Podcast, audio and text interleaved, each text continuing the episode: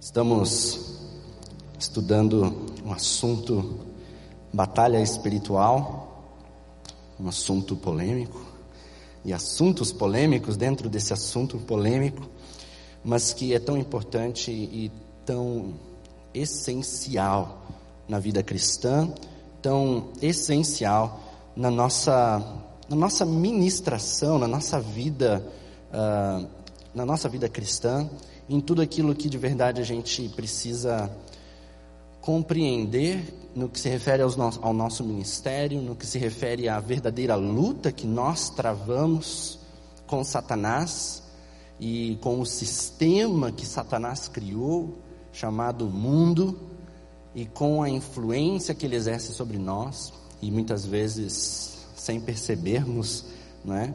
E nós precisamos enxergar, esse é o primeiro passo, né? enxergar a realidade da batalha espiritual entender quem é o nosso verdadeiro inimigo, compreender as armas que nós temos para lutar contra Satanás e de verdade o chamado, o desafio que nós temos de cumprirmos essa, essa missão, porque batalha espiritual e missão são duas coisas unidas, elas estão, elas não tem como você separar uma da outra. Uh, meu receio é que como é um assunto grande, né? Tão profundo. E as perguntas que foram feitas aqui são perguntas muito boas, mas perguntas profundas. O meu receio, até estava falando agora com, com, com, com, o Carlos, é a falta de tempo, às vezes, de você tratar com o, o devido mérito que, que, que, realmente merece né, a pergunta. Ah, e o meu receio é, às vezes, ser um pouquinho superficial com uma pergunta ou outra, porque é um tema tão amplo, tão profundo. Eu quero te aconselhar a, a, a ler. Eu escrevi esse livro justamente para isso, né? Introdução à Demonologia, e ele não tem só essas respostas é, de muitas dessas perguntas, mas de outras também. É, mas tem também muitas fontes bibliográficas que você pode ir atrás. E é um estudo justamente para tentar responder essas questões todas demonológicas, não só isso que a gente está tratando aqui, mas também como é que a igreja lidou com esse assunto. E tem um capítulo lá só sobre isso, os avivalistas, os, reforma, os reformadores, como é que Lutero lidou com, essa, com esse assunto, né? O que, que ele fazia? Qual era a prática? E, e, você pode aprender. Como é que eu faço isso na prática, de verdade? Como é que eu trabalho libertação na prática? Então a gente trabalha um pouquinho aqui. E eu queria, né, de repente, ficar uma semana aqui trabalhando o tema, daria para a gente ir bem mais, de forma ainda mais profunda nesses assuntos. Uh, um outro livro que eu quero indicar para você, quero indicar dois livros para você ler. Um deles é o livro do Pastor Pascoal, Batalha Espiritual. Um livro que tem, o meu o livro dele também tem ali na, na livraria. Né, você pode comprar ali. É um livreto fino, é um livro que vai te ajudar bastante a, a entender também um pouco dessa realidade toda. Outro livro que eu quero indicar para você é um livro bem conhecido, é Quebrando Correntes, do Neil Anderson. Neil Anderson. Uh, tem uma coisa só desse livro que eu não concordo, duas coisas na verdade que eu não concordo desse livro, mas eu vou falar para vocês. É, Neil Anderson acredita no endemoniamento do crente. Então, quando você lê isso lá, você pula, tá? Né? Isso, e eu vou explicar mais. A gente já falou um pouquinho sobre isso, mas vou falar um pouco mais hoje também. Segundo, ele fala, ele dá a entender, embora ele não pregue, mas ele dá a entender que ele também crê na maldição hereditária. Então, é um outro assunto que você também pula, você tira isso. Mas o livro é muito bom. Você pode usar ele, inclusive, como um guia para ministrar é, libertação na vida de pessoas. Ele tem um outro livro que é um livro prático que é Passos para a Liberdade em Cristo, um livreto fino, e ele é a parte prática do Quebrando Correntes. É um livro muito bom para você, para você ter e você trabalhar, principalmente quando você for discipular alguém, ministrar alguém que, que precisa de uma abordagem nesse sentido. Um outro livro que tem essas mesmas ressalvas que eu acabei de dar é o livro uh, Porcos na Sala um livro bom também, mas que o autor tem essas, esses mesmos dois pontos que eu acabei de falar do Neil Anderson. Ele também crê no endemoniamento do crente, ele também crê na maldição hereditária. Então você tira essas duas coisas, né? E o livro é ótimo. E aí ele vai te ajudar a você ter uma perspectiva muito boa também desses assuntos. Uh, mas leia, é, assim, esses livros são livros mais práticos no assunto. Eu não quero puxar sardinha nem nada, né, falando do meu livro, mas eu escrevi justamente porque não tem, infelizmente, essa é, é a verdade, não existem hoje livros de estudo bíblico e teológico sobre esse assunto no bíblico, bíblico, histórico, teológico, que vá abordar esse assunto. Então, eu te aconselharia antes ler o meu livro, para que você possa ler esses outros livros e com os seus questionamentos já meio que resolvidos. Eles vão trabalhar questões bem mais práticas que talvez vão te ajudar mais. Existem outros livros que eu poderia te indicar, mas é, eu acho que esses já, te, já vão te dar aí bastante coisa. Bom, tenho aqui uma série de perguntas e eu quero tentar responder uh, o mais rápido possível aqui para a gente poder entrar nesses assuntos. São perguntas muito boas. Primeira pergunta, em Romanos 5,13 diz que antes da lei, o pecado não foi levado em conta, porque não existia lei. Todos foram punidos com a morte por causa de Adão e Eva. O que significa não levar em conta? Tem a ver com a salvação? Essa é uma pergunta muito boa. É uma pergunta que é, diz respeito àquele texto de Paulo. Paulo está explicando aqui acerca da vinda da lei. E ele não está dizendo que o pecado não é levado em conta por Deus nesse texto mas que é, não é levado em conta pelo próprio povo, porque o povo não conhece a lei. E quando você não tem uma lei, você não sabe que você está pecando. Não é? Se você diz não matarás, opa, agora eu sei que matar é pecado. Mas se eu não sei que matar é pecado, eu não vou levar em conta que isso é uma lei. Embora, para Deus é lei, quer você saiba, quer você não saiba. Quer você saiba que adultério é, é, é errado ou não, Deus vai pedir contas de você de qualquer maneira. E isso é bíblico. A lei de Deus, ela é imutável e ela é para todos os povos. E Paulo, num outro texto, Romanos 1 mesmo, vai falar dos atributos de Deus e, e, de como Deus se revela na natureza. Deus se revela, inclusive, através da consciência humana, de tal maneira que o ser humano ele é indesculpável. Mesmo sem o conhecimento da lei revelada lá de Moisés, nós nos tornamos indesculpáveis perante Deus. Deus vai pedir contas, porque, de certa forma, a lei de Deus está impregnada dentro do ser humano e nós temos noção, noção dessa lei de Deus. Uh, não levar em conta que eu vejo nesse texto como sendo algo para o ser humano. Uh, segunda pergunta, sobre entrar na brecha por alguém. O que envolve isso? É bíblico? Sim, é bíblico. E esse brecha é um termo que diz respeito a um, um texto lá de Ezequiel muito interessante, em que Ezequiel, Deus fala para Ezequiel, uh, agora não vou lembrar exatamente o capítulo de Ezequiel, não sei se é 18 ou 20, alguém talvez pudesse me ajudar dando uma olhada, mas é Ezequiel quando Deus fala para Ezequiel que eu procurei alguém que entrasse na brecha pelo povo. É interessante porque no livro de Ezequiel, o profeta Ezequiel, ele é, usa muito a linguagem de brecha, brecha, brecha, buraco no muro, buraco no templo, buraco na parede. E ele usa muito isso, é uma palavra que se repete bastante. É, esse símbolo. O símbolo é que existe um muro de proteção da, da nação de Israel, e nesse muro que nos protege dos inimigos existe um buraco, e um buraco o inimigo entra e aí ele destrói, ele, ele mata, ele vence. Então alguém precisa se colocar na brecha desse muro para que ele impeça esse inimigo de entrar. Esse é o símbolo, é uma, é uma figura de linguagem. E aí Deus está falando para o profeta, e o profeta profetiza para Israel, dizendo assim: Não encontrei uma pessoa que se colocasse na brecha pelo povo de Israel. Nenhuma pessoa.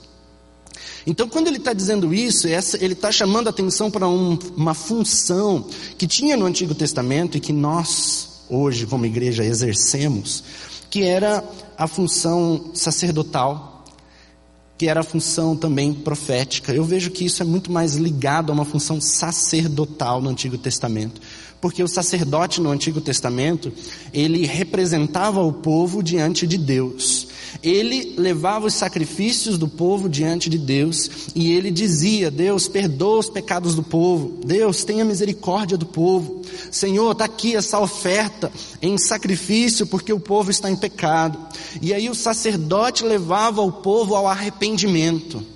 E aqui não existe ninguém fazendo isso, e existem várias profecias lá de Ezequiel falando exatamente isso.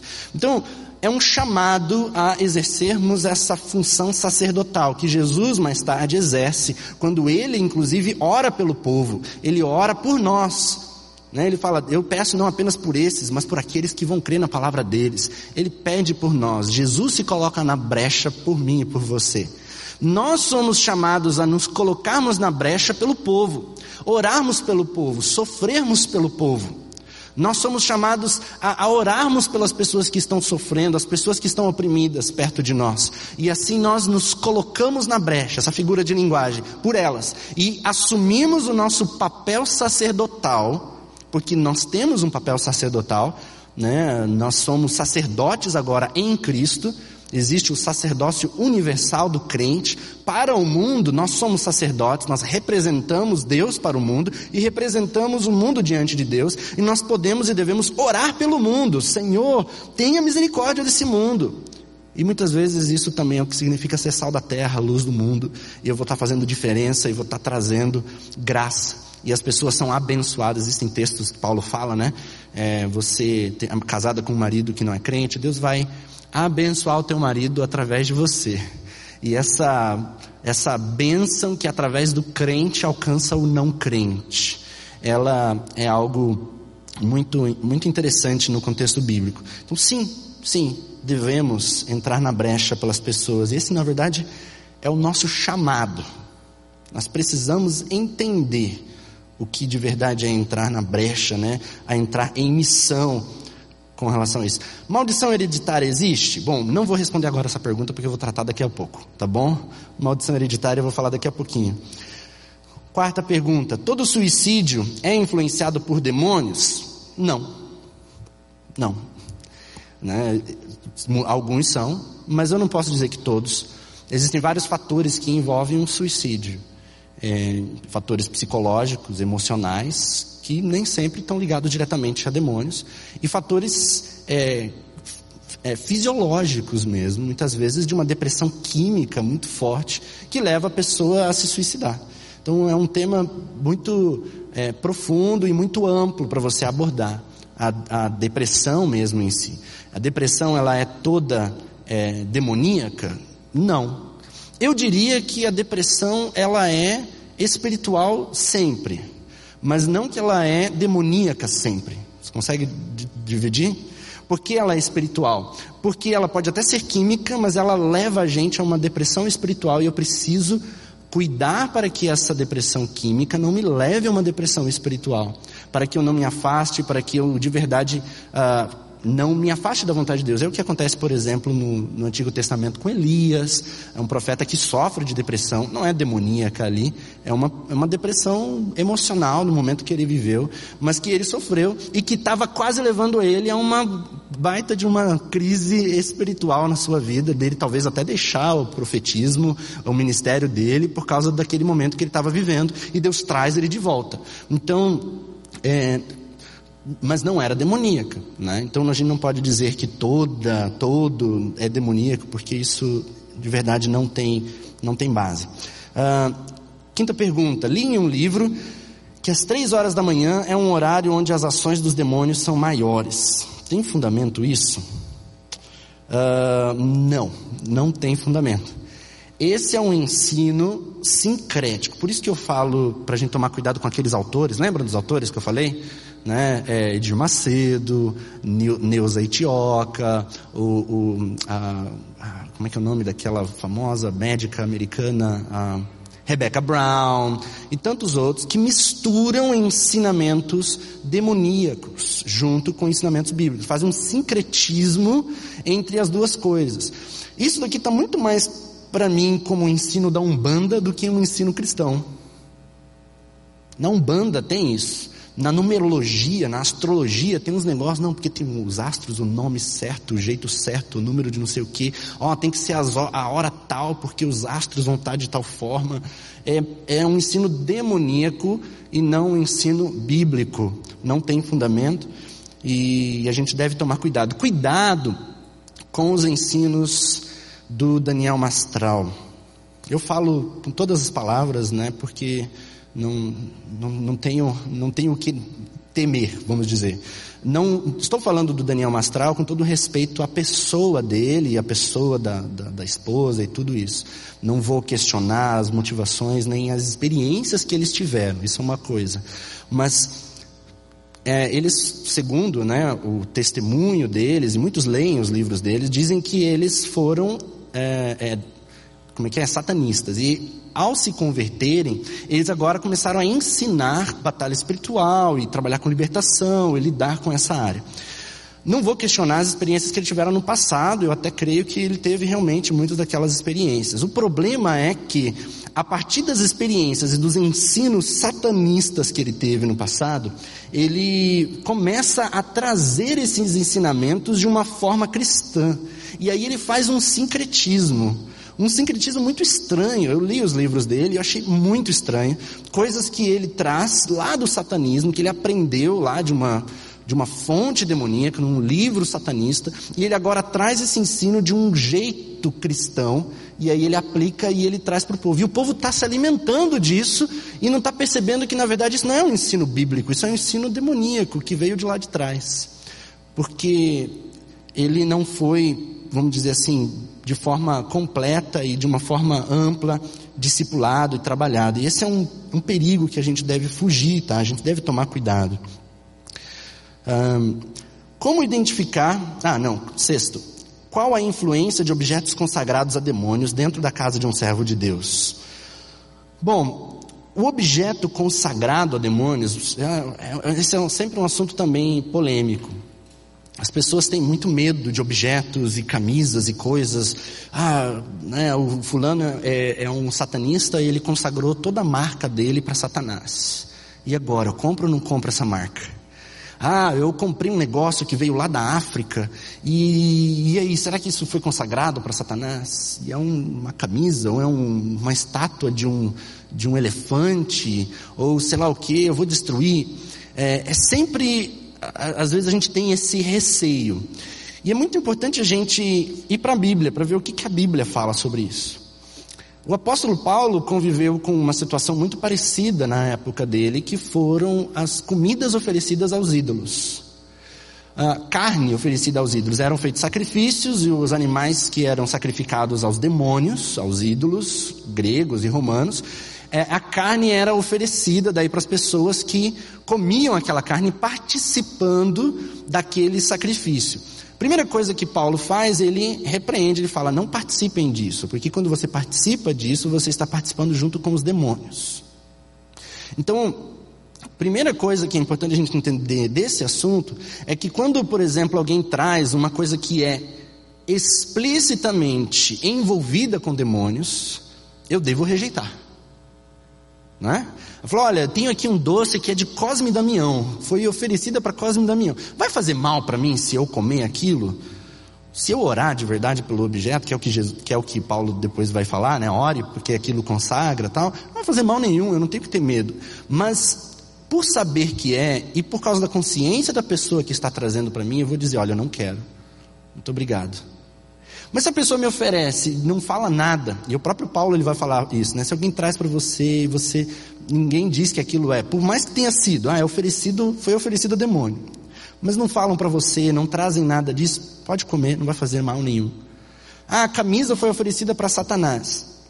Se eu vou comprar aquela camisa ali, sabendo que ela foi oferecida para Satanás, né? Eu estou realmente em pecado, tô, vamos dizer assim, eu estou participando daquilo.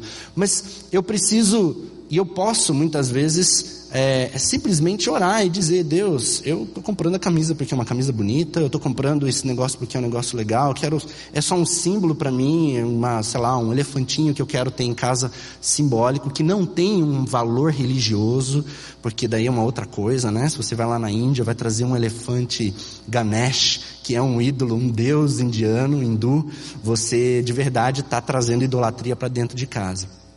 Mas o objeto em si, ele tem poder não. O objeto não tem poder. Quem tem poder é Satanás, e ele tem poder a partir do momento que você exerce fé no objeto. A partir do momento que eu exerço fé no objeto, Satanás tem poder.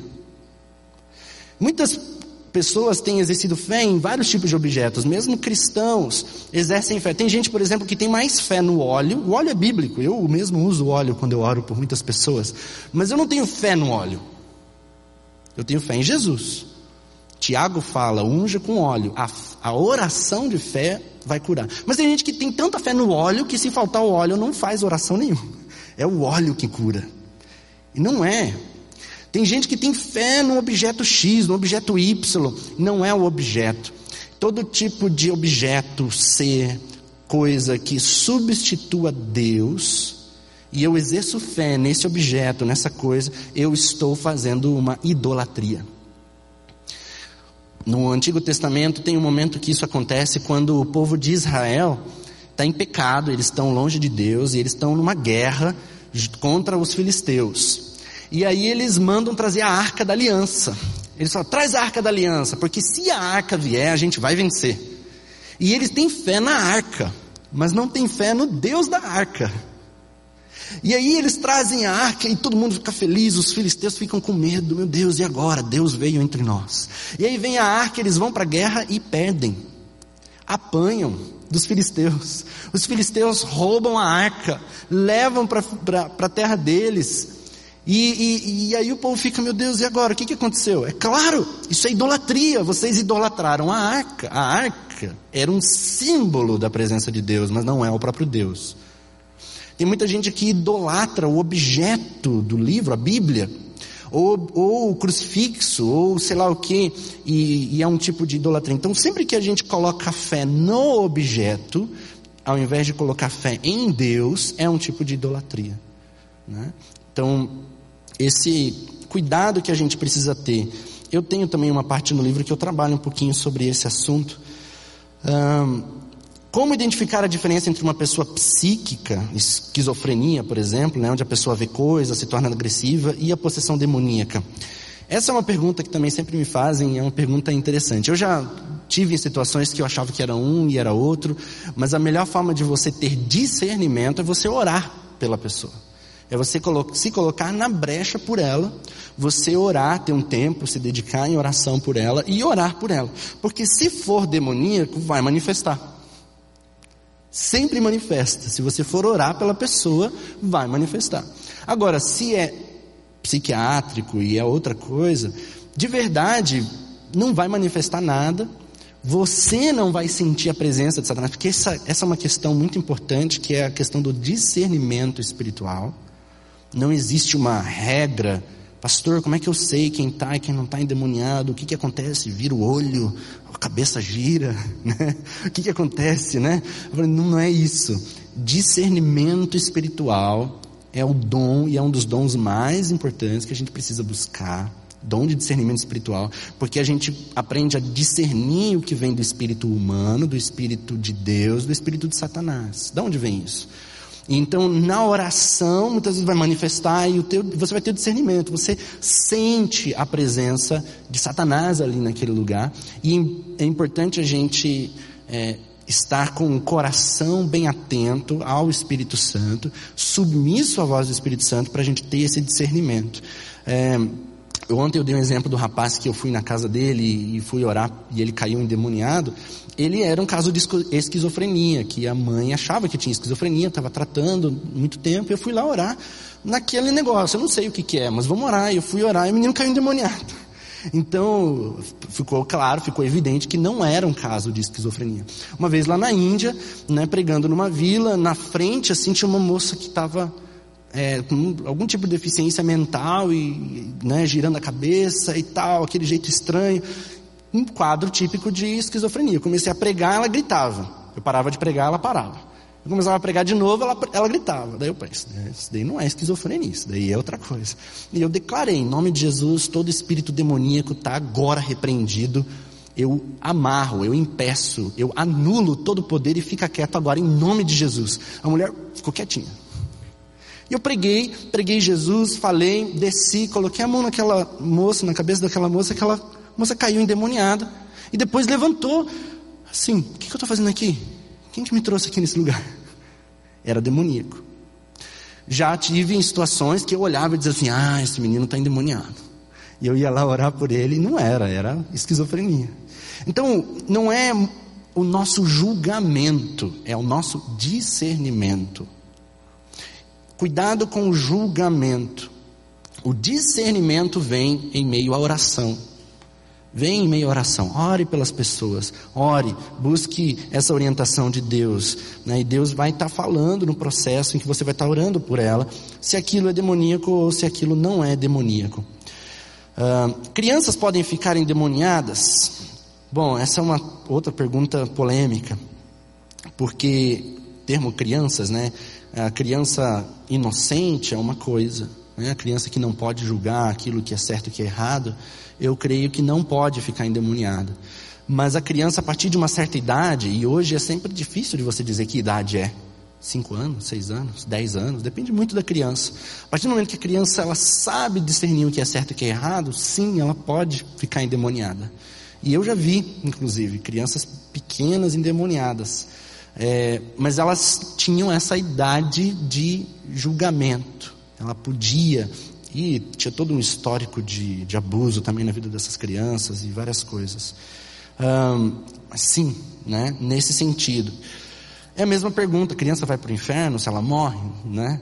A criança, se ela morrer né, antes dessa, desse tempo que ela tem essa capacidade de discernir o que é certo e o que é errado, eu creio que ela, ela está dentro da graça de Deus, ela está salva. Mas a partir do momento que ela que ela pode discernir o certo e o errado, ela pode, ela pode tomar decisões, ela sabe o que é bom e o que é ruim, né? ela, ela precisa conhecer Jesus, ela precisa entregar a vida dela para Jesus. Por isso é importante a gente pregar o Evangelho para os nossos filhos, para os nossos sobrinhos, para os nossos, é, para as crianças da nossa família, crianças que estão perto de nós.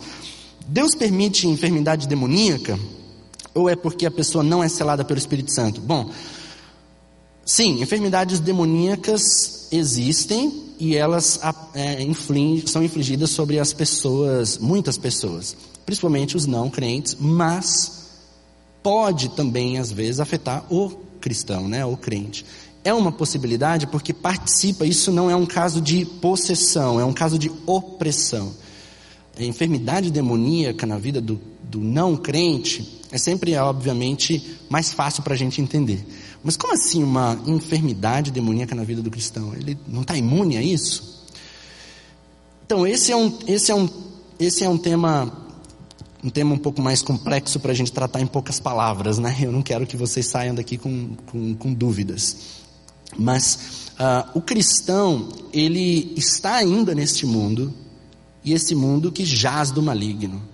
Satanás não tem mais poder sobre a minha alma, não tem mais poder sobre a minha, sobre a minha alma. Porém, o meu corpo ainda está neste mundo e ainda há algum tipo de ação, inclusive de perseguição e de morte. Eu posso morrer porque Satanás pode gerar uma perseguição de morte. E tem isso de uma forma muito clara no Novo Testamento. Paulo, Pedro, João, que são perseguidos e sofrem inúmeras vezes por causa de Satanás que os está perseguindo. Ah, Agora, essa questão específica de, por exemplo, uma enfermidade, que envolve várias questões que não vai dar tempo da gente trabalhar aqui, eu vejo alguns exemplos né, de, de momentos que isso acontece. Um deles é o de Paulo, o próprio Paulo, quando ele fala do espinho da carne.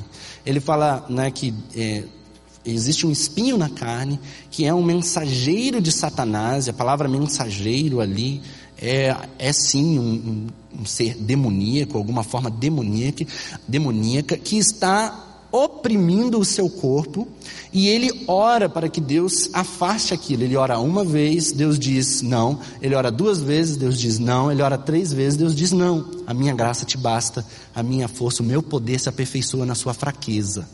Então Deus falou para ele que ele não queria, Deus tinha um propósito com aquilo. Sim, é possível haver algum tipo de, de ação e às vezes até de enfermidade demoníaca que muitas vezes é permitido por Deus com um propósito. Muitas vezes a gente acha que Deus quer que a gente fique assim, a gente nem ora como o Paulo orou. Né? E aí a gente fica desse jeito, ah, eu vou viver uma opressão demoníaca, o diabo está me oprimindo porque eu sou Jó. Mas você orou? Você repreendeu? Você buscou de Deus uma libertação para aquilo? Né? Nós devemos resistir ao diabo, nós devemos repreender Satanás, nós devemos lutar contra ele. E ore. Deus pode de verdade ter um propósito, mas ele vai chegar, como ele fez com Paulo, e vai dizer para você: olha, fica tranquilo, fica calmo, porque eu estou realizando algo através disso na tua vida. Eu tenho um propósito. Mas se você não ouviu, ore, ore, ore, busque, busque até ouvir. Deus pode dizer sim, Deus pode dizer não, Deus pode dizer espere mais um pouco, mas é Deus quem vai falar. Né? Agora, Ele não pode mais te possuir. Jesus ele fala: não temam aqueles que podem matar o corpo de vocês. Ele está falando de Satanás. Satanás tem algum tipo ainda de autoridade que ele pode ainda exercer sobre o nosso corpo, porque a gente está num mundo que jaz maligno e a gente está debaixo de perseguição, a gente está debaixo de uma batalha espiritual que ainda está acontecendo. Ainda existe essa possibilidade, mas Jesus está falando: não tenham medo dele. Temam antes aquele que pode lançar no inferno tanto o corpo quanto a alma de vocês. Ele está falando de quem? De Deus. Não temam o diabo, temam a Deus. Deus, sim, vocês devem temer. Porque a alma, o diabo não pode. Ele não pode entrar, ele não pode mexer. E essa paz do cristão é uma paz louca, né? Que a gente fala. Que mesmo no meio das aflições, mesmo no meio da guerra, mesmo no meio dos momentos mais difíceis, que o diabo está lá tentando te quebrar, te destruir, e você está lá assim, glória a Deus, Senhor, obrigado. Obrigado porque o Senhor está realizando através de mim algo tremendo. Obrigado, Senhor, pelo privilégio. É, é Pedro João voltando do, do, do, do, do sinédrio, e porque foram é, é, é, açoitados por pregarem o evangelho, e eles voltam felizes, ah, que felicidade, sofremos por Cristo, que grande alegria. Gente, a gente precisa disso. Às vezes a gente, oh, por que, que Deus permitiu que o diabo fizesse isso comigo? Ah, por que, que isso está acontecendo? A gente perdeu esse senso de batalha. E a gente perdeu esse senso de que, de verdade, nós precisamos e, e somos honrados quando somos perseguidos por Satanás. Somos honrados porque nós estamos fazendo isso porque estamos pregando o Evangelho. E ao fazermos isso, nós estamos ajuntando tesouros nos céus e não na terra. Mas esse é um outro assunto que não dá tempo também da gente tratar aqui. Mas né, essa questão do sofrimento é uma questão muito grande. E o Carlos falou agora há pouco, o pastor Pascoal vai trabalhar esse tema, né, quando ele for falar sobre capelania, né, o seminário de capelania. Então não perca, o pastor vai falar bastante sobre essa questão do sofrimento. 10. Como lutamos para que Satanás não manipule a mente das crianças? Ensinando, pregando o evangelho, cuidando com aquilo que, aquilo que elas assistem. Eu tenho, minha filha tem três anos. Eu não deixo ela assistir televisão sem saber antes o que ela vai assistir. Então, né, eu tenho Netflix, coloco lá o Netflix e digo, ó, você pode assistir esse desenho e esse. Eu já sentei com ela, fiquei lá horas assistindo os desenhos com ela. Eu sei os desenhos que ela pode assistir, os desenhos que ela não pode assistir. Por exemplo, por N motivos, eu decidi, eu e a minha esposa decidimos que ela não pode assistir o desenho Pepa, por exemplo. Falou, ó, não pode, porque tem isso, aquilo, não é demoníaco nem nada, não estou falando isso aqui, mas existem ensinos ali que são ensinos antibíblicos e que iriam ajudar num comportamento pecaminoso dela. Eu falei, você não pode assistir, você vai assistir esse, aquele dali, aquele outro, que são bonitinhos, não tem problema. E eu assisti junto. Gaste tempo, assista junto com os seus filhos. Né? Não deixe eles assistirem coisas que você nem sabe o que, que é, porque você, teus filhos estão sendo educados né, e você não, não percebe. Tenha um momento de culto com eles, momento de oração, tempo de investir de verdade com os teus filhos. Ore por eles, ore por eles todos os dias. Ore por eles e ore com eles. Como levar a pessoa abusada a se arrepender de seus pecados e entregar a vida a Jesus, se ela disser que Deus não a cuidou é, quando ela sofreu abuso? Questão do sofrimento. Uh, é importante você entender que quando uma pessoa sofreu um tipo de abuso, você precisa caminhar bastante com ela. Ela precisa entender o amor de Deus acima de tudo, através da sua vida.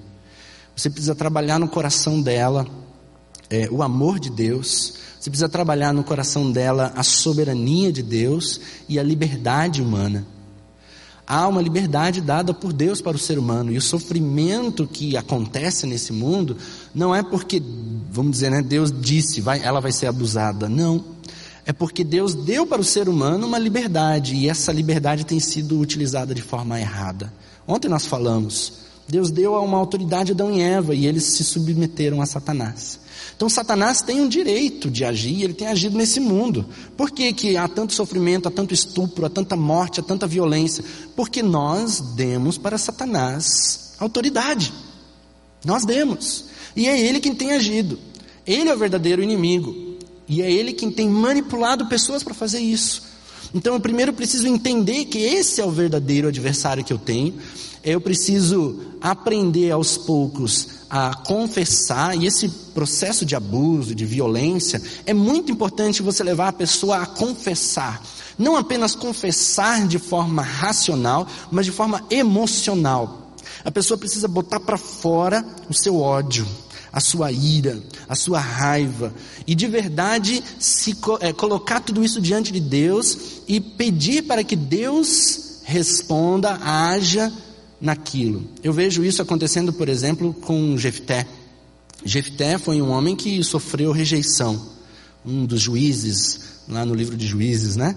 E ele é rejeitado pela família, filho de uma prostituta, ah, foi rejeitado pelos, pelos irmãos, sofreu muito na sua vida. Vai para um lugar deserto, lá ele vai viver entre bandidos, porque já que me rejeitaram, então eu vou rejeitar todo mundo. E esse é normalmente o quadro. Já que me abusaram, eu vou abusar de todo mundo. Já que fizeram isso comigo, eu vou fazer isso com todo mundo. É homem que fez isso, então eu odeio homens. Foi mulher que fez isso, então eu odeio mulheres. E aí eu vou rejeitar isso.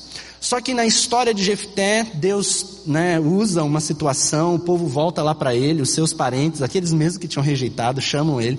Ele vem e diz assim: Mas o que eu tenho a ver com vocês? Por que vocês estão me chamando para ser líder agora de vocês?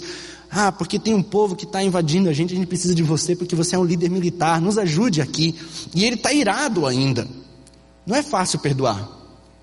E aí ele vai para um lugar chamado Mispa, e lá ele fala as suas palavras diante do Senhor que, que isso significa? Ele abre o seu coração. E ele fala. Ele abre tudo aquilo que está lá dentro. Quando eu leio Salmos, eu vejo isso, gente. Eu vejo vários, como por exemplo, Davi falando, abrindo o seu coração, dizendo: Deus, eu queria que o Senhor matasse todo mundo. Mata esse povo. Não é difícil, né? Mas está lá, está lá em Salmos, pode ler lá, tem vários. Ah, Senhor, eu gostaria. Você vê Jonas. Jonas, o profeta, falando assim: Deus, eu não quero pregar. Por isso que eu não queria pregar para esse povo. Porque eles agora se, eles se arrependeram, o Senhor perdoou todo mundo. Mas na verdade queria que o Senhor matasse todos eles. Deus condena Jonas por essas palavras? Não. Porque ele está colocando o seu coração e de verdade Deus trata o coração, perdoa, cura e faz ele entender a sua mensagem. Há toda uma história que acontece ali em Jonas. Com Davi a mesma coisa com Jefté a mesma coisa, com Elias. Elias, ele vai lá no seu momento de depressão para a caverna e ele começa a falar: Deus, não sobrou ninguém, porque olha só, só eu, sou o único profeta. O Senhor permitiu que tudo isso acontecesse, por quê? E Deus chama ele lá para fora da caverna: O que, que você está fazendo aqui, Jonas? O que, que você está fazendo aqui, Elias? E aí Deus ouve ele com todo o seu coração. Essa, é essa é uma fase muito importante de deixar a pessoa botar para fora, falar as suas dores, ouvir com todos os seus sentidos e levá-la a entender que muitas vezes não é bem aquilo que ela estava sentindo. Olha, Deus estava lá, Deus te ama sim, Deus se importa. Olha, você diz que não existem outros profetas, todos morreram, mas na verdade existem sim, Deus protegeu alguns ali. Olha, você diz que você foi rejeitado, mas olha, Deus tinha um propósito com isso tudo. É José, José do Egito, no final da sua vida, os irmãos vêm para ele, falando assim: Ah, agora que o nosso pai morreu, você não vai fazer nada com a gente, não, né? Aí ele falou assim: Não, foi para proteção da nossa família que Deus permitiu que acontecesse tudo. Deus permitiu que eu fosse vendido como escravo, que eu fosse vendido para Potifar, depois fosse parar na cadeia, porque Deus queria que eu fosse o governador do Egito. Deus estava no controle de tudo, e Ele até permitiu o pecado de vocês, porque Ele transforma o mal em bem. E Deus usa todas as circunstâncias, Paulo vai dizer, né? Todas as coisas cooperam para o bem daqueles que amam a Deus. Deus transforma o mal em bem. E isso para você trabalhar numa vida com uma pessoa abusada, você precisa ter bastante paciência, bastante amor e trabalhar isso com ela. Satanás pode nos levar a pedir sinais e respostas para Deus e Satanás mesmo cumprir esses sinais, para que sejamos enganados, confundidos. Sim, dependendo sempre da forma em que você trabalha sinais, né? Eu sempre que você pede um sinal, sinal é uma coisa é, um pouco complexa, um pouco difícil da gente colocar, né? Tem gente que só anda quando tem sinais. E sinal, pedir um sinal para Deus. Deus me der um sinal, eu vou fazer isso. Deus não me der, eu não faço. Eu não vejo que sinal deveria ser a regra, é a exceção. A Bíblia não é contra você pedir sinais, existem servos de Deus que pedem sinais. Né? O próprio é, é Gideão pede um sinal para Deus. Ah, vários homens de Deus pediram sinais, mas eles são sempre, na verdade, uma, um, um sinônimo de incredulidade. Eles são sempre uma forma de Deus, eu não estou acreditando de verdade, estou precisando de um sinal aqui do Senhor. Né? É, Deus não é contra, mas eu vejo que é sempre uma, é mais uma exceção da exceção. São momentos bem específicos. Uh, a grande maioria das vezes, e é a forma como Deus quer que a gente ande, Deus quer que a gente ande pela fé. É pela fé, e a fé vem pelo ouvir da palavra de Deus. Então, não por sinais. Então, cuidado com sinais. Né? Os sinais são a exceção da exceção. E normalmente vem quando depois que a gente de verdade conhece a Bíblia. Uma vez veio uma moça que a gente estava discipulando. Ela falou: Ah, eu quero que, que Deus me dê os dons tais, Deus faça isso, Deus faça sinais. Daí eu falei: Oh, que legal, Deus quer, eu quero que Deus me revele. E ela queria o dom de revelação. Daí eu falei: Poxa, que legal. Mas deixa eu te perguntar: você já conhece as revelações de Deus? Por que, que Deus vai te revelar coisas novas se você não conhece as revelações de Deus já na Bíblia? Porque na Bíblia, quando eu vejo os profetas, os profetas eram mergulhados na palavra de Deus. Eles sabiam muitas vezes de cor a palavra de Deus. E você é? Então, às vezes a gente pede sinais, mas a gente não conhece os sinais que Deus já deu. A gente precisa conhecer a palavra de Deus, acima de tudo. E é a palavra de Deus que vai nos alimentar e vai nos dar discernimento, inclusive para julgar as coisas que são de Deus e as coisas que não são dele. Ah, Algumas igrejas ensinam que tudo é demônio. Sabemos que são três inimigos da alma: o mundo, a carne e o diabo. Você pensa e defenderia esta questão? Sim, com certeza. De verdade, nós temos três inimigos: Satanás, o mundo e a carne. Satanás é o príncipe, é o príncipe deste mundo, e mesmo o mundo jaz do maligno. O mundo, o cosmos, esse sistema, esta era, na verdade são palavras que representam essa mesma coisa. Jesus fala os filhos desta era, né? ou fala as pessoas deste mundo. Então, mundo, é, era e deste século são sinônimos deste mesmo sentido. É um, esse sistema que é controlado por Satanás, que envolve uma cultura demoníaca, que envolve ensinos demoníacos. E muitas vezes eu não estou frente a frente com o diabo, mas eu estou frente a frente com uma influência demoníaca através do seu sistema criado nesse mundo, através de uma filosofia, uma filosofia de vida. Deixa a vida me levar. É uma filosofia demoníaca. Ah, uma filosofia de que você tem que aproveitar e o negócio é você ter prazer. A gente vive uma era hedonista. Essa é uma filosofia do mundo, uma filosofia hedonista que é demoníaca. Ah, tantas outras coisas que a gente vai aprender no mundo e a gente nem sabe que a gente está vivendo um estilo do mundo. O mundo jaz do maligno. Também nós temos o inimigo que é a carne. E a carne, ela é, ela, ela tem ainda o pecado, que é influenciado por Satanás. E muitas vezes nós não percebemos, né? Mas a gente está sendo tentado pela carne, não pelo diabo. Às vezes o diabo nem está ali, não tem nenhum demônio ali, mas é a minha carne que está tentando. E a carne dá razão para o diabo vir.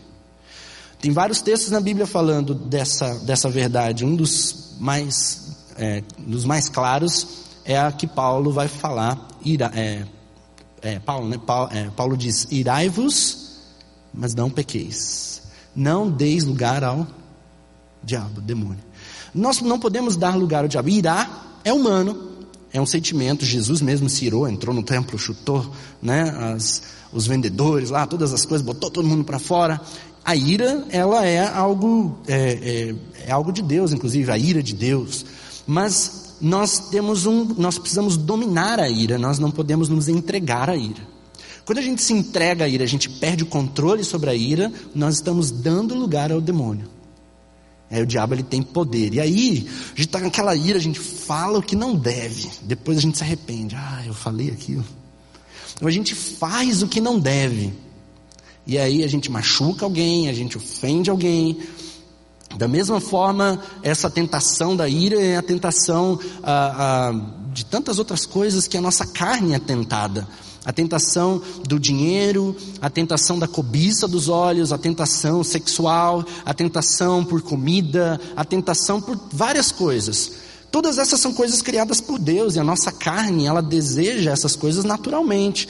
Ah, comer não é pecado, né? É, sexo não é pecado. Ah, tudo isso tem um lugar certo dentro do reino de Deus, mas a partir do momento que eu perco o meu controle sobre essas coisas, Satanás tem lugar. E por isso que a minha carne precisa ser uh, o meu principal, e é de verdade o meu principal adversário no dia a dia. Paulo fala para Timóteo: é, cuidado com os desejos da mocidade, com as paixões da mocidade. Né, ó, você tem paixões da mocidade que são comuns na mocidade. Cuidado, lute contra isso. Então, é, faz parte da nossa luta e faz parte da nossa batalha espiritual nós subjugarmos a carne. E aí, um parênteses bem rápido aqui, é importante a prática da devocional para você vencer a carne e a prática do jejum de vez em quando, principalmente com aqueles pecados que são mais difíceis de vencer. O jejum é muito importante. Para a gente vencer a carne, nós precisamos andar no Espírito. Efésios fala isso. Não é? Andem na carne e vocês não saciarão os desejos. Andem na carne, não, andem no Espírito, e assim vocês não saciarão os desejos da carne. Então eu preciso me encher do Espírito, eu preciso ler a Bíblia todo dia, eu preciso orar todo dia. E de verdade, se eu não fizer isso, se eu não ler a Bíblia todo dia, se eu não orar todo dia, se eu não buscar Deus todo dia, eu vou ficar vazio e eu vou cair. Porque é a natureza, minha natureza é essa, minha natureza é pecar, minha natureza é o mal. Então, o desejo às vezes se torna mais forte do que eu. Então, para que o desejo não seja mais forte do que eu, eu preciso intencionalmente me encher do Espírito todos os dias. Preciso orar, preciso buscar a Deus, preciso buscar a presença do Senhor. Ah, é correto orar pedindo que Deus afaste do meio da igreja, principalmente a liderança, os lobos infiltrados em meio às verdadeiras ovelhas? É, sim, sim. E eu creio que nós devemos sim orar e buscar pela santidade da igreja, para que Deus tire aqueles que muitas vezes não são do Senhor e que são infiltrados de Satanás. Embora nós não temos essa autoridade de arrancar, porque muitas vezes a gente pode estar arrancando trigo no lugar do joio, achando que é joio. Então nós não temos essa autoridade, a autoridade quem tem é Deus. Uh, mas nós devemos orar sim, orar pela igreja, orar por santidade no meio da igreja. Recebi uma última pergunta ali, e eu sei que já extrapolei o tempo das perguntas, né? Mas Diz assim: O pastor falou que o inferno não existe, porém os demônios não ficam lá. Mas e quando Jesus ressuscitou e foi até o inferno e tirou das mãos do diabo as chaves da morte? Eu ouvi ontem à noite a pregação do pastor Pascoal falando sobre isso. Sim, ah, o fato de Satanás não estar preso no inferno não significa que ele não tenha domínio sobre o inferno. Porque a palavra de Deus diz, e a gente vai ler inclusive um texto daqui a pouquinho que vai ajudar a entender um pouco mais sobre isso, que o reino da morte, o senhorio sobre a morte, está com Satanás. Porém, Jesus, ele retira esse domínio. Então, onde Satanás reina, né? É, nessa, é nesse mundo, na, através do pecado, através das iniquidades, ele age através do coração do pecador e o seu reinado através da iniquidade que a gente tem visto por aí. Mas o inferno, que é esse Hades, esse lugar onde as pessoas é, é, morrem né, e são colocadas, e aí eu não, não vou ter muito tempo para explorar muito esse assunto, porque envolve escatologia pessoal. É, Satanás, ele tem ainda algum tipo de domínio, mas perdeu esse domínio. O domínio da morte, ele, Jesus vence na cruz, mas aí entra um princípio teológico bem profundo, que daí vou, vocês vão precisar perguntar para responder de uma forma mais ampla, dentro da classe de teologia sistemática que está tendo, né, aqui na, na EBD, você está convidado a vir, que é uma dinâmica do já, mas ainda não. Esse é um princípio bíblico muito forte. Já, mas ainda não. Jesus é rei? Já, mas ainda não. A morte foi vencida? Já, mas ainda não. Como assim já e ainda não? Essa é uma dinâmica que tem na palavra de Deus, porque o reino chegou já, mas ainda não. Ainda não no sentido pleno, no sentido completo. E eu quero já entrar no estudo porque a gente vai trabalhar isso agora para vocês verem. 1 Coríntios 15, 25 a 28 diz assim: Pois convém que ele reine, Jesus, até que haja posto a todos os inimigos debaixo dos seus pés. Opa, Jesus começou a reinar e no seu reinado ele está exercendo o que? O avanço do reino de Deus. Ele está subjugando todas as coisas, subjugando o senhorio de Satanás nessa terra. Então Jesus já é rei, mas ainda não completamente. Nós temos sim a ação de Deus na nossa vida, mas ainda sofremos também a presença de Satanás. Esse já e ainda não é por causa da dinâmica da guerra espiritual que existe entre as duas. Diz assim: ora, o último inimigo que há de ser destruído é a morte. Ele já foi destruído na cruz, já, mas ainda não, porque ele resiste e vai resistir até o último dia, mas ele sabe que o seu tempo está acabando pois todas as coisas sujeitou debaixo dos seus pés. Ele tem autoridade sobre tudo e o diabo sabe que vai ter que se submeter, mas ele resiste. Mas quando diz que todas as coisas lhe estão sujeitas, claro está que se excetua aqueles que lhe sujeitou todas as coisas. E quando todas as coisas lhe estiverem sujeitas, então também o filho se sujeitará àquele que todas as coisas lhe sujeitou, para que Deus seja tudo em todos. 1 João 3,8 diz: Para isso o Filho de Deus se manifestou, para destruir as obras do diabo. Jesus veio a este mundo para destruir as obras do diabo, e a principal delas é o pecado. E Jesus vence a legalidade do pecado, vence a maldição do pecado na cruz. E então ele inicia uma guerra espiritual que se chama igreja. Porque a igreja é a expressão do reino de Deus na terra.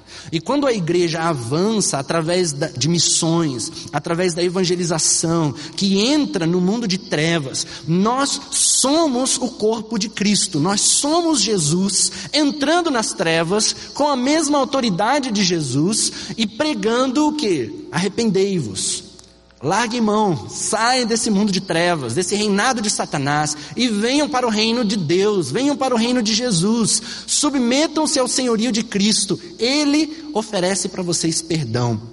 É o que Paulo prega em Atenas, é o que Pedro prega lá em Jerusalém, é o que os apóstolos pregam em todos os lugares. Abandonem essa vida de pecado, abandonem o reinado de Satanás, submetam-se ao reinado de Deus. Essa é a maior de todas as batalhas espirituais, levar pessoas a se entregarem a Cristo. Muitas vezes nesse, nessa pregação do Evangelho, nós enfrentamos pessoas endemoniadas que estão dominadas por Satanás e querem sair desse domínio. E aí a gente vai exercer o confronto de poder. Lembra do confronto de poder? Você vai colocar a mão na cabeça da pessoa e você vai repreender Satanás, vai repreender os espíritos, você vai ordenar que saiam em nome de Jesus e você vai então pregar o evangelho completo para a pessoa e levar a pessoa a uma entrega genuína a Cristo. Mas nem sempre o incrédulo está endemoniado. E não é também porque ele não está endemoniado que você não está numa batalha espiritual. Porque a ação de Satanás na mente da pessoa às vezes está nos seus pensamentos, nas suas ideias, nas mentiras que ele acredita. E você precisa trabalhar isso com a pessoa para que a pessoa se liberte desses pensamentos, se liberte dessa forma de pensar demoníaca, para que ele se submeta ao senhorio de Cristo. As obras do diabo são os, é o pecado. 1 João 3, versículos 8 a 10 diz: Aquele que pratica o pecado é do diabo, porque o diabo vem pecando desde o princípio. Para isso o Filho de Deus se manifestou, para destruir as obras do diabo. Todo aquele que é nascido de Deus não, para, não pratica o pecado, porque a semente de Deus permanece nele. Ele não pode estar no pecado porque é nascido de Deus. Dessa forma sabemos quem são os filhos de Deus e quem são os filhos do diabo. Quem não pratica justiça não procede de Deus e também quem não ama o seu irmão. Antes que alguém fique em dúvida, ah, mas eu pequei, então eu sou filho do diabo, né? E agora? Não, João não está falando que não peca. Inclusive, nesse mesmo livro, ele começa a falar: quem não peca está né, dizendo que Deus é mentiroso, porque a Bíblia diz que todos somos pecadores. Nós pecamos, mas a diferença é que o filho do diabo ele peca e ele vive na prática do pecado. E ele vive bem no pecado, ele está lá, é aquilo, é a vida dele. Mas quando o crente pega, peca, ele não quer ficar na prática do pecado, ele rejeita o pecado e ele volta para a luz. Ele precisa se limpar da sujeira que ele se envolveu. Então ele não é mais submisso a Satanás, ele é submisso a Deus.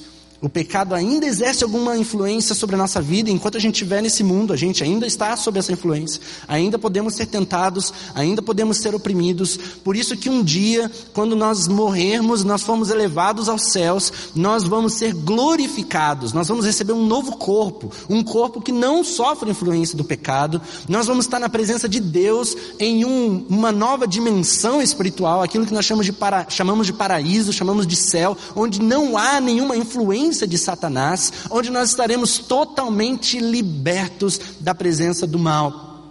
Naquele dia, nós poderemos glorificar a Deus, porque de verdade nós estamos completamente é, livres dessa influência de Satanás. Mas enquanto nós estamos aqui, nós estamos em guerra. Estamos em guerra contra Satanás. é importante entender essa dinâmica da batalha, essa dinâmica da guerra porque essa é a dinâmica do avanço do reino de Deus. Jesus fala em Mateus 11, versículo 12: Desde os dias de João Batista até agora, o reino dos céus é tomado à força, e os que usam de força se apoderam dele. O reino de Deus avança pela força. Pregar o evangelho não é uma tarefa fácil. Fazer missões não é uma tarefa fácil. Discipular pessoas não é uma tarefa fácil, mas é uma tarefa que precisa ser realizada. Nós precisamos fazer pela força. Claro, a força do Espírito, mas também a nossa força. Nós precisamos dar o nosso melhor. Precisamos entender que eu preciso fazer isso. Preciso levar a luz no meio das trevas. Aonde Jesus ia no seu tempo? Jesus ia lá no meio dos publicanos. Depois Jesus ia lá na casa das adúlteras. Jesus ia no lugar onde havia trevas mais densas. E o próprio Jesus fala: Eu vim para os perdidos, não para os salvos. Não para os que são sãos, eu vim para os doentes. Nós precisamos olhar onde tem trevas aqui perto de mim. É para lá que eu preciso ir. É lá. Eu vou lá, eu vou orar, vou buscar Deus, Senhor me ajuda, mas eu vou entrar lá naquela boca de fumo, de alguma forma. Eu vou entrar lá naquela casa, naquele prostíbulo lá. Aquela prostituta que está ali fazendo ponto perto da minha casa, é ela que eu vou chegar lá, eu vou falar com ela. Ah, aquele travesti que está ali, eu vou amar Deus, ore, ore antes, ore pela pessoa. Senhor, eu preciso falar com ele. Ah, aquele meu colega lá que é espírita, o meu colega que é isso, o meu colega que é aquilo. Não, eu vou orar por ele, eu vou orar por ela, e eu vou chegar com amor. Chegue com amor, não chegue com condenação. Mas chegue, chegue e leve o amor de Deus, leve o poder de Deus, ore por ele, ore por ela. Leve a luz de Cristo, seja a diferença. Leve a palavra de Deus. Às vezes a gente trata ah, em situações de uma forma muito, né, ah, muito condenatória. Jesus chama a gente a entrar em batalha. Entre em batalha. Entre em batalha. Quando nós entramos e nós estamos na linha de frente de batalha, é lá que a gente tem as experiências mais tremendas com Deus. Assim, olha, as coisas mais sensacionais que eu já tive experiência, já tive oportunidade, foram em momentos de estar na linha de frente. Em que você de verdade entra no meio das trevas Momentos em que você vai orar por pessoas que estão em situações extremamente difíceis, você não sabe o que fazer, mas você ora porque você sabe que Deus pode fazer alguma coisa e Deus faz alguma coisa.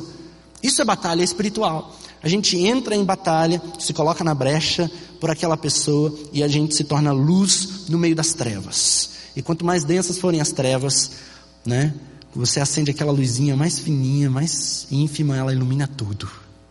Ilumina tudo. O poder de Deus se manifesta de uma forma assim tremenda. Bom, eu não vai dar tempo de eu trabalhar todos os princípios aqui dos evangelhos acerca de acerca de batalha espiritual, mas eu quero destacar, eu vou só listar. E aí você você pode anotar aquilo que para você for mais importante, mas eu quero falar aqui rapidamente. Uh, um, a expulsão de demônios fazia parte da pregação do evangelho. Sempre que Jesus pregava, ele expulsava demônios, sempre que ele expulsava demônios, ele pregava, fazia parte. Jesus inclusive diz: "Quando vocês expulsarem demônios, quando vocês curarem os enfermos, digam: o reino de Deus chegou". Vão e curem, vão e expulsem demônios. Fazia parte da pregação do evangelho. Nos evangelhos, no livro de Atos, você vê isso como uma prática. Uh, outro, o foco no ministério de Jesus sempre foi a pregação do evangelho. Expulsar demônios e curar estavam submetidos a isso é secundário, o foco primário é o Evangelho, porque é o Evangelho que liberta, é o Evangelho que é o reino de Deus. Ah, na sinagoga, Jesus discerniu, lá em sinagoga, lá em Marcos capítulo 1, né? Fala que Jesus entra na sinagoga, ele começa a pregar o evangelho, começa a pregar, e um homem endemoniado se manifesta, e aí ninguém sabe, é como se eu estivesse falando aqui e alguém se levantasse e falasse assim: Ô oh, Eliezer, o que, que a gente tem com você? Por que, que você veio aqui falar essas coisas? É isso que acontece no meio da sinagoga. Jesus olha para aquele homem, ele vê que ele está endemoniado. E ele diz: sai dele. E aquele homem cai endemoniado, todo mundo fica assustado. Que negócio é esse? Né? Mostrando o quê? Que muito provavelmente aquele homem era um frequentador da sinagoga, ia todos os sábados lá naquele lugar. Jesus aparece naquele dia para pregar. E ele estava endemoniado. É possível pessoas que frequentam a igreja e que, na verdade, estão enganadas. Ouvem a palavra, mas não entram, não obedecem a palavra e de verdade são joio no meio do trigo. E nós precisamos ter discernimento espiritual para que a gente possa entender. Será que se Jesus viesse hoje, ele iria de igreja em igreja, talvez expulsando demônios? Não sei né? Porque é exatamente isso que ele faz ali em Marcos. Ele fala que ele ia de sinagoga em sinagoga, ele ia de vila em vila, expulsando os demônios das pessoas. E é tremendo isso, né? Quantas vezes existem pessoas que ouvem a palavra, talvez ouvem todo sábado, mas não ouvem de verdade no coração. Não é à toa que Jesus fala: quem tem ouvidos para ouvir, ouça. Ouça. Não adianta só ouvir o Evangelho. Não adianta você vir aqui todos os domingos, participar de todos os eventos da igreja, se você não ouve de verdade o Evangelho no teu coração. Existem enfermidades que são de origem natural e outras de origem demoníaca. Ora Jesus expulsava um espírito de enfermidade, ora ele simplesmente curava a enfermidade. Você tem vários textos isso, Lucas, mostrando isso. Lucas 13, de 11 a 13, Marcos 1, 31 e 32. Você tem ali vários textos falando de curas de espíritos de, de, é, de, de enfermidade, demônios. Em outras vezes não é demônio, é simplesmente uma enfermidade que Jesus cura. Jesus tem poder para curar um a outro, né? E Jesus age. Ah, outra coisa é a explicação dada por Jesus de que existem tipos diferentes de demônios e que alguns requerem oração e jejum para serem expulsos. O jejum é uma prática que é muito negligenciada. O jejum é algo que obviamente, e a gente tem que lembrar de todas as palavras que Jesus fala sobre jejum, Jesus ele condena os fariseus falando do jejum que eles estavam praticando. A gente tem que cuidar para não praticar um jejum de forma farisaica, para dizer, eu estou em jejum hoje, viu? Por isso que tal, né? Falar, olha, eu estava orando horas ontem lá na minha casa e estava em jejum, pronto, já perdeu, né? Porque você está jejuando para que os outros ouçam, para que os outros saibam. E o jejum não tem esse propósito. O jejum tem um propósito de, de negar a si mesmo, de calar as, todas as suas vozes de verdade e você ouvir a voz de Deus. Tem a intenção de você subjugar o eu e estar atento à voz do Senhor. O jejum, ele precisa, e ele é, é muito, muito pessoal. Eu não posso dizer para você como você deve jejuar. Ah, você tem que parar de comer durante o dia inteiro. É muito pessoal e é muito de um sacrifício pessoal, uma forma pessoal de você se submeter a Deus, de você parar tudo e dizer: nesse tempo eu não vou me alimentar de pão, vou me alimentar da palavra de Deus. Nem só de pão viverá o homem, mas de toda palavra que sai da boca de Deus. Então é um tempo que eu vou me dedicar a isso, mas é um jejum que precisa ser feito de forma coerente lá em Isaías, vai falar sobre o jejum aceitável a Deus. E muitas pessoas vivem um jejum que não é aceitável a Deus. Estão lá em jejum, às vezes passam dias sem comer, mas são pessoas que, que, que oprimem os seus empregados, são pessoas que não alimentam as, aqueles que estão perto de você, são pessoas que não se importam de verdade com os outros. Então não adianta, o jejum não vai ser aceito. Leia esse texto é, do jejum aceitável ao Senhor. Porque nós precisamos viver uma vida coerente. A gente pede, Deus, eu preciso da tua glória, mas a gente fecha a janela do carro e não dá bola para as pessoas no meio do caminho. A gente não se importa com o nosso irmão que está precisando de ajuda perto da gente. Então o jejum precisa ser feito de forma coerente com a palavra de Deus. Mas jejue, jejue. A igreja primitiva tinha a prática de jejuar sempre. É, busque uma vida de oração, uma vida de jejum diante de Deus. O princípio de que Jesus não saiu curando todos os enfermos e expulsando os demônios de todos que encontrava pelo caminho. Às vezes a gente tem essa impressão, porque só aparece cura. Jesus curou, curou, curou, curou. A gente acha que Jesus está curando todo mundo no meio do caminho. Não é isso que está acontecendo. Jesus, ele cura apenas aqueles que são trazidos pelo Pai até ele. Por exemplo, existem momentos que que a gente não entende por que, que Jesus curou só aquele homem. Por exemplo, ah, o coxo, na, na, os enfermos no, no, no, no tanque de Betesda. Lembra aquele coxo lá que Jesus vai lá e cura ele? Quantos enfermos tinham lá no tanque de Betesda?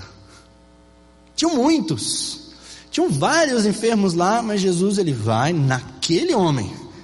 Por quê? Que ele curou aquele homem. Outro é, exemplo é o momento que Jesus está passando e, e, tem um cego lá no canto. E Jesus ele está passando, ele não vai lá para o cego para curar. O cego ele começa a gritar: Jesus está passando? Jesus, filho de Davi, tem misericórdia de mim. Jesus, filho de Davi, tem misericórdia de mim. Jesus para. Aí trazem ele, ele vai lá e cura o homem. Jesus cura aqueles que vêm até ele, aqueles que creem. Seja feito conforme a vossa fé. Ele não sai curando todo mundo. Às vezes a gente quer sair curando todo mundo. A gente tem que estar atento àqueles que Deus traz para nós. E muitas vezes Deus quer que pessoas sejam curadas. Deus quer que pessoas sejam libertas. Deus quer que o poder de Deus se manifeste. Mas a gente não crê. A gente não ora, a gente não faz. Então a gente tem que orar, a gente tem que crer, a gente tem que de verdade entender isso. Outro exemplo é o coxo na porta do templo. Jesus entrou no templo de Jerusalém inúmeras vezes, mas ele nunca curou aquele coxo que era sempre colocado lá na porta que só vai ser curado mais tarde por Pedro e João. Lembra quando Pedro e João lá em Atos entram, eles veem o coxo e aí eles vão e curam. Curam aquele, aquele homem. Por que, que Jesus nunca curou? Eu não sei. Não sei. Entra a soberania de Deus, entra o tempo de Deus, entra ah, o discernimento que a gente deve ter a respeito da vontade de Deus, do momento em que Deus quer realizar e, do, e o momento que Ele não quer realizar. Ah, a maior motivação para o milagre, para a ação de qualquer coisa, não só a questão de libertação, mas em tudo, é o amor. Não adianta você for faz, fazer um trabalho de libertação com uma pessoa, ou um discipulado, ou qualquer outra coisa, se você não aprender a amar a pessoa. Você precisa amar. Essa é a maior motivação. Jesus olhava com compaixão, e aí ele vai e cura. Ele olhava com compaixão, ele vai lá e expulsava os demônios. Compaixão, amor. Ah, algumas coisas acerca da, do mundo de Satanás ali, né, nessa dimensão de Satanás. A gente aprende que os demônios estão debaixo da liderança de Satanás. Jesus ensina isso é, eles tentam o ser humano para o pecado, eles semeiam o joio dentro da igreja, eles geram enfermidades no corpo, na mente e podem possuir pessoas e animais. Tem vários textos mostrando essas verdades. Então são coisas que o Novo Testamento deixa muito claro. Em Marcos 5, nós temos ali, não só Marcos, mas em Lucas também, temos o relato do endemoniado gadareno o endemoniado gadareno, ele mostra algumas características de uma pessoa que é profundamente possuída por Satanás. Uma pessoa que está num alto nível de endemoniamento. Que tem algumas características interessantes. Ah, primeiro é que as pessoas, quando elas são oprimidas por Satanás, elas querem viver sozinhas. Aquele homem estava no deserto, estava lá no cemitério. Satanás ele tenta sempre levar a pessoa, isolar a pessoa. Eu quero viver sozinho, não quero viver com as pessoas. Eu quero viver eu, eu sozinho. Então é, essa é uma, uma tendência. ninguém conseguia prender aquele homem, versículo 3, né? nem mesmo usando correntes. Uma das características de uma pessoa dominada por Satanás é que os espíritos malignos, de verdade, eles tornam a pessoa uma pessoa mais violenta, mais estúpida, mais incontrolável. Ela machuca as pessoas, ela machuca ela mesma, e aquele homem, ele vive se cortando com pedras, é um negócio de automutilação, né? Porque de alguma forma ele talvez sinta prazer com aquela dor e ao mesmo tempo ele sente ódio dele mesmo, e é um sentimento contraditório e ele tenta se machucar e quem está fazendo isso são os próprios demônios. Ah, esse sentimento de violência, e quanto mais dominada por Satanás, maior o nível de, de, de demônios, né, de endemoniamento daquela pessoa, mais incontrolável ela se torna. Passava os dias e as noites nos montes e entre os túmulos, gritando e se ferindo de propósito com pedras. Né? E realmente essa é uma característica de uma pessoa oprimida por Satanás, possuída por Satanás, é que ela está sempre se martirizando, se machucando. Essa é uma intenção de Satanás. Às vezes Satanás coloca esse tipo de pensamento até no crente, de uma forma opressiva, que você fica, né, ah, eu não presto para nada mesmo, ah, eu sou muito burro mesmo, ah, eu não sirvo, ah, eu, poxa vida, ah, como eu sou feio, ah, ninguém me ama, ah, ninguém me quer, não, eu vou morrer solteiro, ah, não sei o que. E a gente fica, né, a gente fica se falando, e a gente fica se martirizando, se amaldiçoando, se, isso é diabólico, isso é demoníaco. E a gente precisa romper com essa intenção autodestrutiva de Satanás. A gente se ira com a gente mesmo, a gente tem uma imagem distorcida de nós mesmos, a gente cria uma identidade falsa, uma identidade errada, e é isso que Satanás quer fazer. Ele transforma um homem que acha que tem prazer com homem, ele transforma uma mulher que na, na verdade acha que tem prazer com mulher, ele cria distorções da personalidade, ele cria uma série de coisas que você está se ferindo, se ferindo, se ferindo, e sente prazer em se ferir. Características dessa opressão demoníaca que vai tornando, e aí existem vários níveis, eu estou usando o Gadareno aqui, que é o mais alto nível de endemoniamento, mas existem níveis disso estar tá acontecendo de forma é, é, a oprimir a, a, o ser humano, né? Jesus expulsava os demônios por meio de sua palavra de comando e imposição de mãos. Ele possuía autoridade. E aqui eu quero falar de autoridade e poder. Autoridade. Quem tem autoridade é Jesus. Jesus tem autoridade. autoridade é um assunto que diz respeito ao autor, ao autor que é Deus. Deus é o autor do mundo, Ele é o criador do mundo, e é Ele quem dá autoridade. Toda autoridade é de alguma forma delegada por Ele. Mesmo a autoridade que Satanás teve, é porque essa autoridade foi dada por Deus para o ser humano e o ser humano deu para Satanás. Mas ela vem de Deus. A autoridade dos nossos governantes sobre nós. Paulo vai falar sobre isso, submetam-se às autoridades dos vossos governantes. A autoridade, ela diz respeito a esse direito de exercer poder. Nós, como cristãos, temos autoridade, porque Jesus nos dá. Lá em Marcos 16, ele vai falar: vocês vão e expulsem demônios.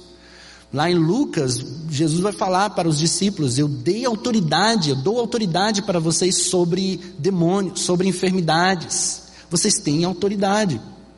Nós temos essa autoridade. A autoridade é como uma é como a farda do policial.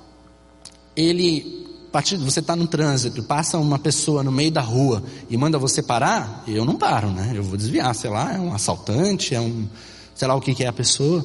Mas se vem alguém fardado no meio da rua e manda eu parar, eu paro na mesma hora. Não é verdade? Porque é uma autoridade. Ele tem o direito de exercer. E se eu não obedecer, ele pode inclusive me multar. Então, nós como cristãos temos autoridade, Satanás deve obedecer. A questão é que ele é o inimigo de Deus. E ele muitas vezes vai resistir a essa autoridade. Por isso que tem gente que às vezes não entende isso. Você manda o demônio sair, ele fala: "Não saio". Mas você precisa exercer a sua autoridade. É como um bandido, né? Um, invade uma casa, o policial vem e fala: "Sai". Ele fala: "Não vou sair". O que, que o policial tem que fazer? Vai exercer a sua autoridade. Então, ele vai forçar a pessoa a sair. E exercer a autoridade precisa de poder. Então o policial vai ver, né? Qual o poder desse, desse bandido? Ele está armado? Então precisa de, de ajuda aqui, precisa de reforço, precisa de arma. Né? Qual o poder que você tem para exercer a sua autoridade? Aí o poder envolve o seu enchimento no Espírito envolve a sua submissão ao Espírito Santo, porque o poder vem do Espírito Santo. Atos 1:8.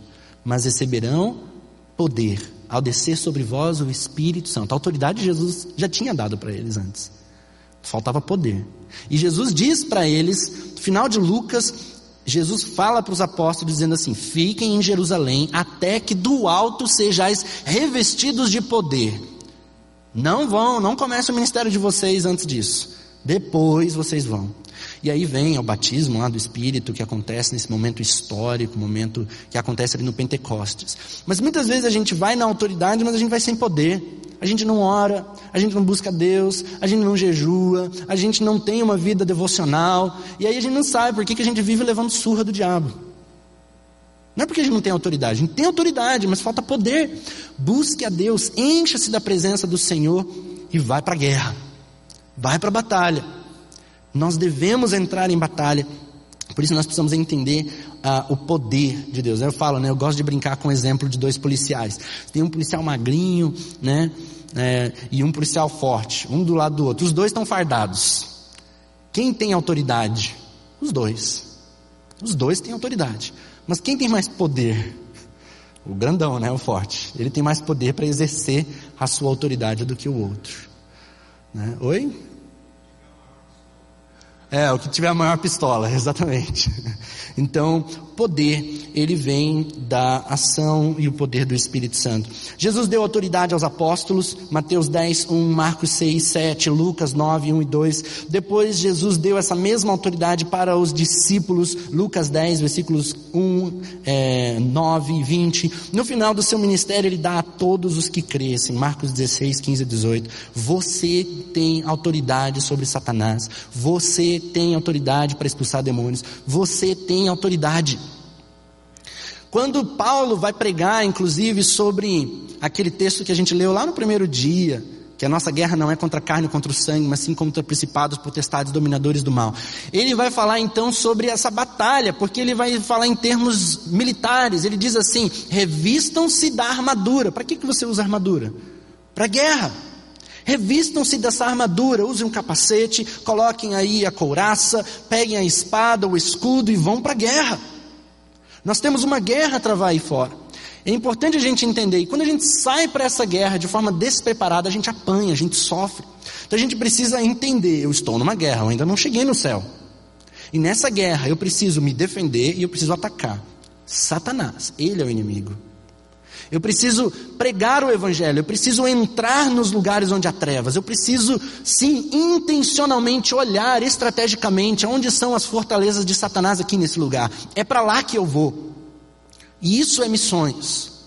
Missões não é um assunto renegado a um grupo de pessoas que tiveram chamado missionário para ir para né, para o seminário, vão fazer teologia. Não, isso é coisa de pastor, isso é coisa de missionário, isso é coisa da igreja. Todo cristão Todo cristão precisa fazer missões. Eu sou missionário. Eu tenho trabalhado em alguns lugares na Ásia, em lugares de densas trevas, mas eu não estou lá no teu trabalho. E não tem como você chamar o pastor fulano ou beltrano da igreja para ir lá no seu trabalho para ele testemunhar. Você está lá.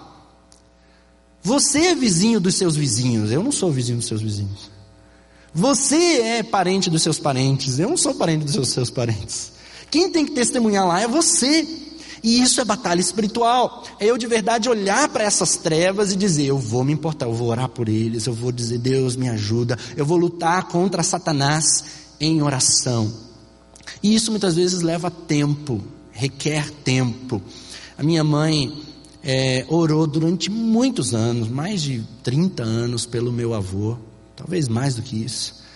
Orou pelo meu avô. Meu avô, ele, ele era é, ele era espírita e ele era chefe de terreiro. E meu avô vivia né, endemoniado, é, incorporando lá os espíritos. E minha mãe pregava, meu pai, pastor, pregava o evangelho para meu avô. Meu avô falava tudo que era palavrão e fazia de tudo e não ouvia, não queria ouvir. Mas todo sempre em cima, em cima, em cima. Até um dia minha mãe, é, anos, e orando e orando, nunca desistiu. Um dia minha mãe ela, ela entendeu que essa era uma batalha que não era uma batalha de convencimento, era uma batalha espiritual que ela precisava travar pelo meu avô. E aí ela decidiu jejuar por ele. Ela falou assim: Eu vou jejuar. Eu estou falando isso que é uma experiência minha, né, dentro de casa. Minha mãe viveu isso, eu estava junto, eu era solteiro ainda nessa época, estava junto, eu vi ela fazer isso. Você não pode pegar isso e aplicar também dizer que tem que ser exatamente a mesma coisa para você, tá? Porque cada um é cada um. Mas ela decidiu, eu vou jejuar. E eu vou jejuar essa semana inteira pelo meu pai. E aí eu estava acompanhando ela nisso. E ela orava, e todo dia ela orava, ela, ela acordava de madrugada, ela jejuou a semana inteira. E ela ela jejuou com aquela fé, com aquela expectativa, Deus vai fazer alguma coisa. E ela ligava, ela ligava para minha avó. E aí, tá tudo bem aí? Ela não falou nada, estou jejuando, estou orando, não falou nada. Ela, tá tudo bem aí? Tá tudo certo? Não, tá tudo bem, tá tudo tranquilo. Tá bom, ó, vou jejuar mais. Orava, jejuava. Dois dias, tá tudo bem? Ah, teu avô tá estranho. Tá meio, não sei o que está acontecendo. Três dias, quatro dias. Não sei qual foi o dia lá que aconteceu, que aí a minha avó falou assim: Olha, teu avô passou muito mal. Teu, teu, teu pai, né, passou muito mal. Ele vomitou, ele acordou de madrugada com dor de cabeça, ele vomitou, vomitou muito. E ele hoje acordou, depois dessa noite, passando mal a noite inteira, ele acordou tratando bem a gente. Ele deu bom dia. Ele falou para mim que ele me amava. Ele nunca disse isso para mim e não sei o quê, e bababá, bababá, daí a minha mãe falou assim, é agora, estou indo para ir para o Rio. Minha família é lá do Rio de Janeiro, a gente morando aqui. Minha mãe pega um avião, vai para o Rio de Janeiro, chega lá, fala assim, pai, eu estou orando pelo Senhor faz uma semana, eu vim aqui falar do Evangelho, o Senhor precisa conhecer Jesus. E ele aceita Jesus. Ele aceita Jesus. E há uma, uma mudança tão radical, meu avô era violento. Ele batia com vara de pedaço de pau na minha avó, nos meus tios, surrou a minha mãe quando ela era pequena várias vezes, quebrava pedaço de pau. É muito violento. E de repente aquele homem muda da água para o vinho. Uma mudança radical. Deu dois, três meses, meu avô morre. E, e a minha mãe, ela, claro, ela é, ela entende que foi Deus quem colocou no coração dela, naquele momento certo, dizer assim: Você vai se colocar na brecha pelo teu pai? E ela ora por ele, ela jejua por ele, e ele é liberto, e ele é salvo. Eu não posso dizer que isso vai acontecer se você fizer desse jeito certinho, dessa forma certinha, porque não é assim. Mas o que eu sei é que a palavra de Deus diz que quando a gente ora e a gente busca e a gente entra na brecha por alguém, quando a gente de verdade entende essa dinâmica de batalha espiritual e a gente luta por isso, Deus age. A nossa guerra não é contra pessoas. Não era o meu avô o principal adversário, o adversário ali era o diabo que estava agindo através da vida dele.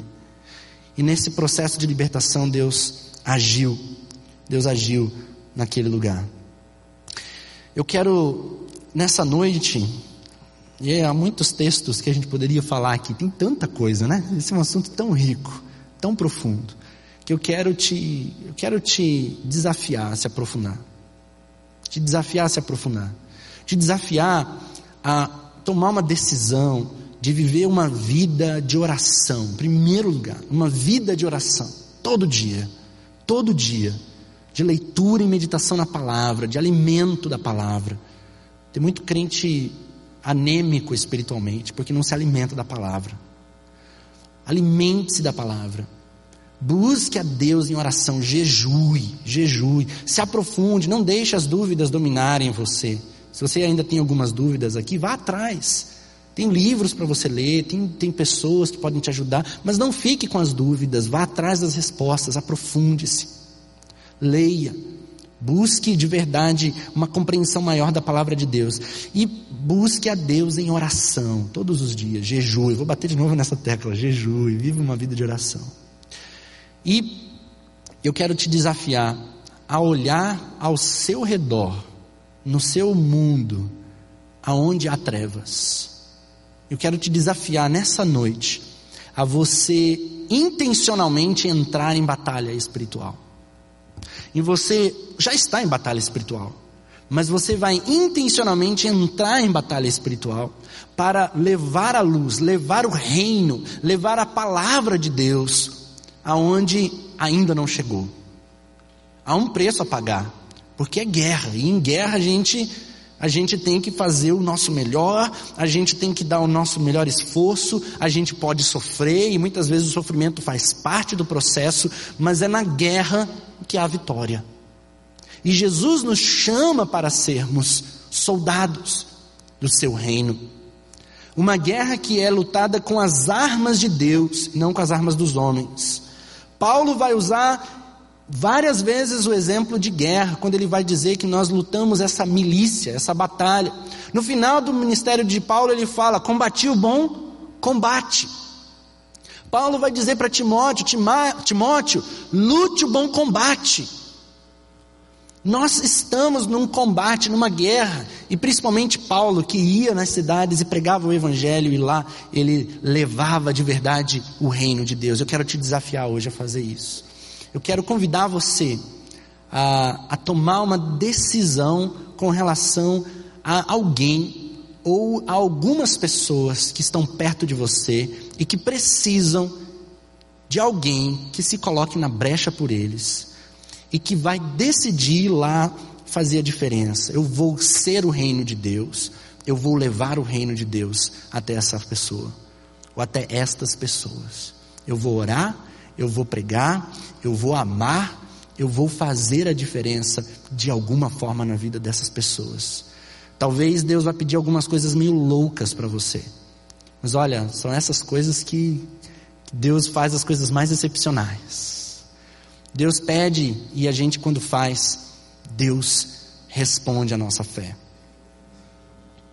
Eu quero convidar você a fechar os seus olhos um pouquinho e perguntar para Ele: Senhor, nessa guerra, nessa batalha espiritual com qual eu estou envolvido, eu quero me preparar mais. E o preparo vem de joelhos dobrados e meditando na palavra, todo dia. Mas não pense que, ah, eu preciso estar muito preparado para entrar em guerra. Comece hoje. Pergunte, Senhor, quem o Senhor quer que eu ame e que eu leve o teu evangelho, que eu leve o teu reino. Quem ou quais pessoas? Que lugar, Senhor? Talvez Deus peça para você olhar para aquela prostituta, ou para aquele travesti, ou para aqueles para aquelas pessoas que pedem perto da tua casa. Talvez Deus vai olhar e vai falar para você, ó, oh, tá vendo aquela favela, ó, oh, tá vendo aquele, aquela boca de fumo, tá vendo aquele prostíbulo. Talvez Deus vai falar para você de pessoas que estão à margem da sociedade. Talvez Deus vai falar de um vizinho, uma crise de casamento que está acontecendo, que você sabe que está acontecendo. Talvez Deus vai falar de uma pessoa que está lá drogada e que não tem ninguém se importando. Hoje eu quero desafiar você a dizer para o Senhor Deus, dizendo assim: Deus, eu me coloco na brecha por ela, eu vou entrar em batalha. Eu vou.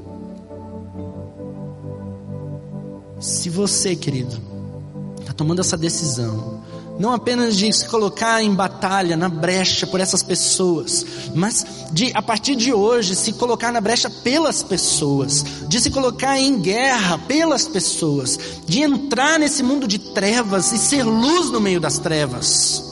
E dizer: Eu vou, eu quero, Senhor, lutar. Eu vou usar a tua armadura, eu vou entrar nessa guerra e eu vou lutar.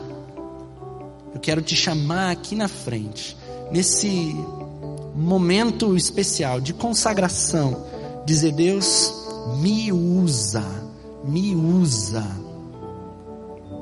para destronar Satanás na vida dessas pessoas, aonde quer que o Senhor me mande. Se você quer nessa noite fazer isso, querido, quero convidar você a vir agora aqui na frente e se colocar diante do Senhor.